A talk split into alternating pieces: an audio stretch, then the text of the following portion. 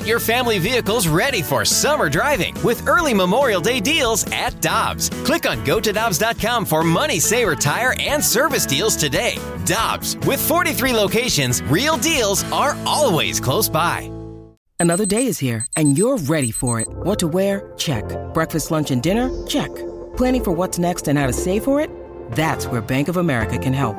For your financial to-dos, Bank of America has experts ready to help get you closer to your goals. Get started at one of our local financial centers or 24-7 in our mobile banking app. Find a location near you at bankofamerica.com slash talk to us. What would you like the power to do? Mobile banking requires downloading the app and is only available for select devices. Message and data rates may apply. Bank of America and a member FDIC. Get ready for winter driving at Dobbs Tire and Auto Centers with super deals on tires, including up to $200 on new Goodyear tires, plus oil changes, brakes, batteries, and more. For value and savings, click on gotodobbs.com today. Alex Ferrario and Tanner Hendrickson, I'm Brandon Kiley. All right, we've calmed down a little bit from the news that I've Matt always Carpenter been calm. is batting fifth tonight for the Cardinals down in Miami. A man that I always love talking to, especially when the Cardinals take on the Marlins, is the former Marlins president, David Samson, joining us via the Brown and Crouppen Celebrity Line. David, we always appreciate the time, man. How you doing today? I'm doing great. You know, I love St. Louis love being on with you guys. What's happening? Uh, doing all right. So, David, I am curious. You were a team president once upon a time.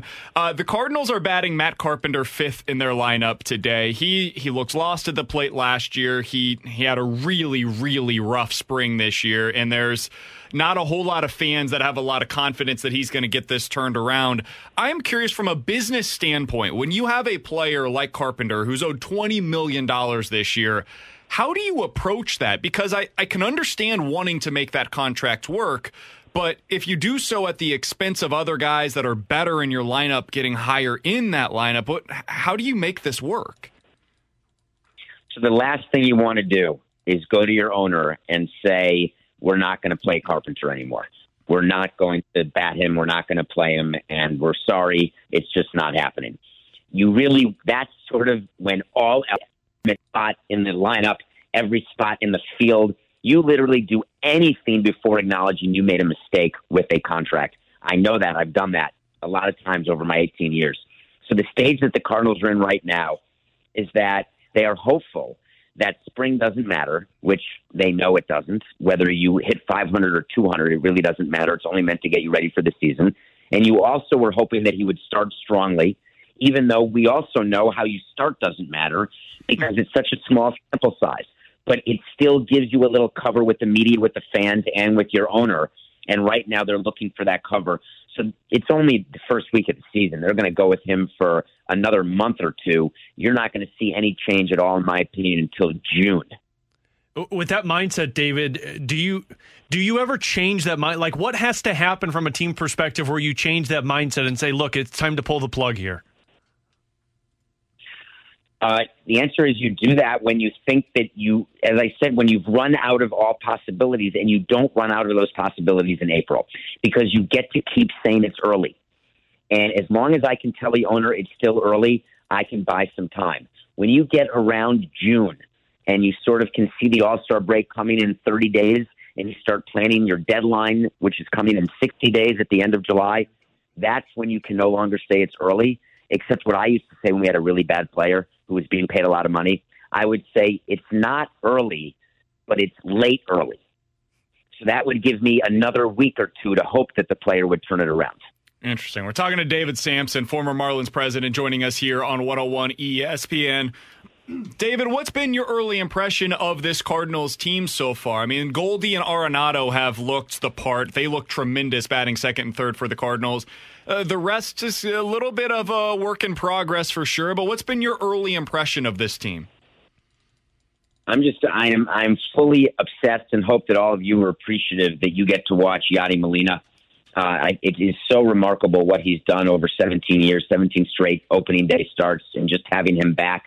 And I'm not necessarily looking at his impact anymore on the offensive side or even on the defensive side. His reputation carries him defensively, and then his sort of veteran status is what helps the team in ways that you may not see because it's not happening when the lights are on or when the cameras are on. And that's sort of how I think about Wainwright as well and what his role is on this team. I think for the Cardinals to perform, that middle of the lineup is going to have to do it. And when you have Goldschmidt and Arenado, you have a very good opportunity to be a top offensive team. And just don't get worried about, you know, being two and two or if you lose a game to the Marlins, which I doubt they will, but they could. Hmm. just don't start thinking about anything until after 60. So here's the rule that we had. You're going to win 60 games every year and you're going to lose 60 games every year. All that matters is, is 42 games. So we would go into a season and we would go through with the manager and the players and the GM sort of the 42 games where we identified what record we needed in those 42 games to make the playoffs and which games they were. David, I'm curious when it comes to that heart of the batting order. You know, we, we did a list earlier this season on our show of the most important Cardinals for this upcoming season. And obviously, Goldschmidt and Arenado are, are at the top of that list. But when it comes to offense around those guys, who do you think's important for this season to be successful? So, the way we look at our lineup is when you have the best guy, your generally your best hitter is in the two hole. It didn't used to be that way, but it is now. So you put your best hitter in the two hole. We used to do speed at the top of the lineup, but now let's say Goldschmidt at two. What you really want to see is your leadoff hitter, whether it's Tommy Edman, whoever they have leading off. You just need people on base. So I'm looking at the top of the order and the bottom of the order because when it goes around, how your bench performs, believe it or not, whether or not there's a chance of ever hitting your pitcher eighth. Because the reason why we used to hit pitchers eight from time to time is we wanted the top of our order to have as many people on base as possible. What's changed a little bit is the reality that we're just waiting for a home run. We're just waiting for a home run or a strikeout or a walk. But now in 2021, what if they did deaden the balls? What if there's going to be a different year this year? We don't know. It's only been four games. What if it's about gap hitting? What if it's about moving runners and speed? Then that will sort of change how your lineup looks. So my answer is I'm looking at Goldschmidt and Arenado and how many opportunities they have with people on base. And if I'm running the Cardinals, I'm making sure that I put my best on base percentage guys in the eight, nine, one hole. David, one of the things that you said that I found really interesting was talking about the importance of guys like Yadier Molina and Adam Wainwright, not even necessarily on the field, but what they bring off of the field. And I think this fan base feels that as well. It's important here in St. Louis, as you know, to be able to have guys like Wayno and Yadi never wear another jersey in their careers. As someone who's been on the business side of things in a front office, how significant is that to be able to keep guys that are with? I mean, Yadi, I think, is a future Hall of Famer. Wayno is going to be wearing a red jacket for the Cardinals eventually. How important is it to keep those guys in one city for their entire careers? The only it, it's it's not until it is. So I want to explain that very very deeply here quickly we've got players who we want to be on our team. We want them to retire a Cardinal.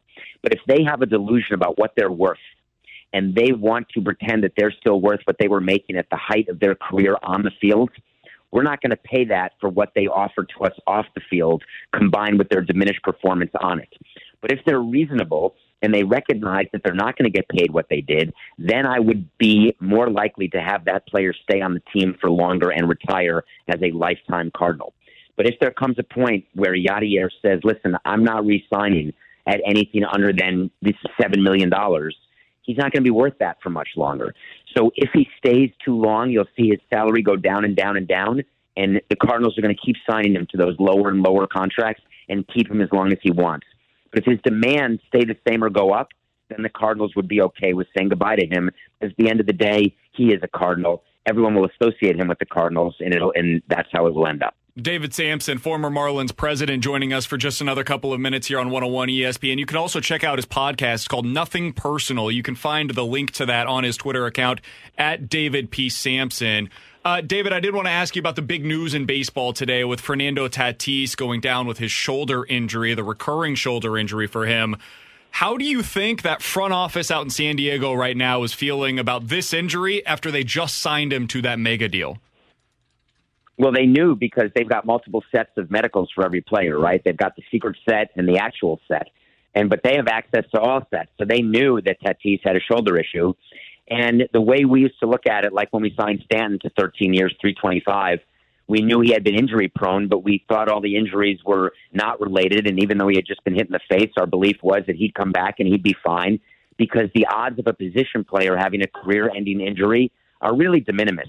You know, Albert Belle with the degenerative hip. I mean, there are things that happen, but generally you worry about pitchers more than position players. So the Padres are okay with Tatis's shoulder. They knew about it. He's going to have to have surgery uh, on that shoulder because it keeps popping in and out, and that's not good for long term. So he's going to want to clean it up and fix that. And the Padres are going to talk to him about when to do it. And that's always an uncomfortable conversation because teams want their players to get surgery at a time when they'll miss as few games as possible. And players, depending on their contract status, want to not play if they're injured because they're concerned about their stats and then not getting paid as much.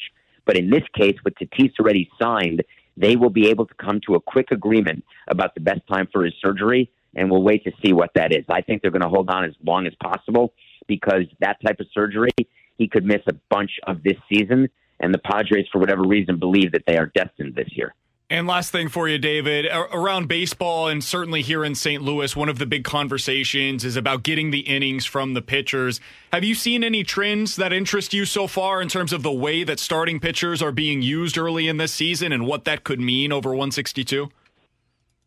So right now they're coming off a 2020 season where they they had 60 games, so that's about a third less roughly than what they would normally get. It is not good for pitchers to go from 70 innings to 200 innings uh, when they haven't pitched that much since 2019. So I think that what we're going to see here in the middle, late summer is more pitcher injuries, more position player injuries because they're going to start having three, 400, 500 at bats for the first time in two years. And you're going to see that depth is going to matter. And I think the Cardinals are in good shape in the Central because they're going to need depth. They have depth. And at the deadline, you're going to see buyers buying depth versus stars. Hmm. It's interesting. That's certainly something that we've talked a little bit about throughout the spring, and it's interesting to hear that from you as well. David, always appreciate the time, man. All the best to you and the family. Enjoy it down in Miami, and we'll be listening to the Nothing Personal podcast that we can find over on your Twitter account at David P. Samson. Thanks so much for hopping on with us today. Have a great day. Thanks, guys. Bye bye.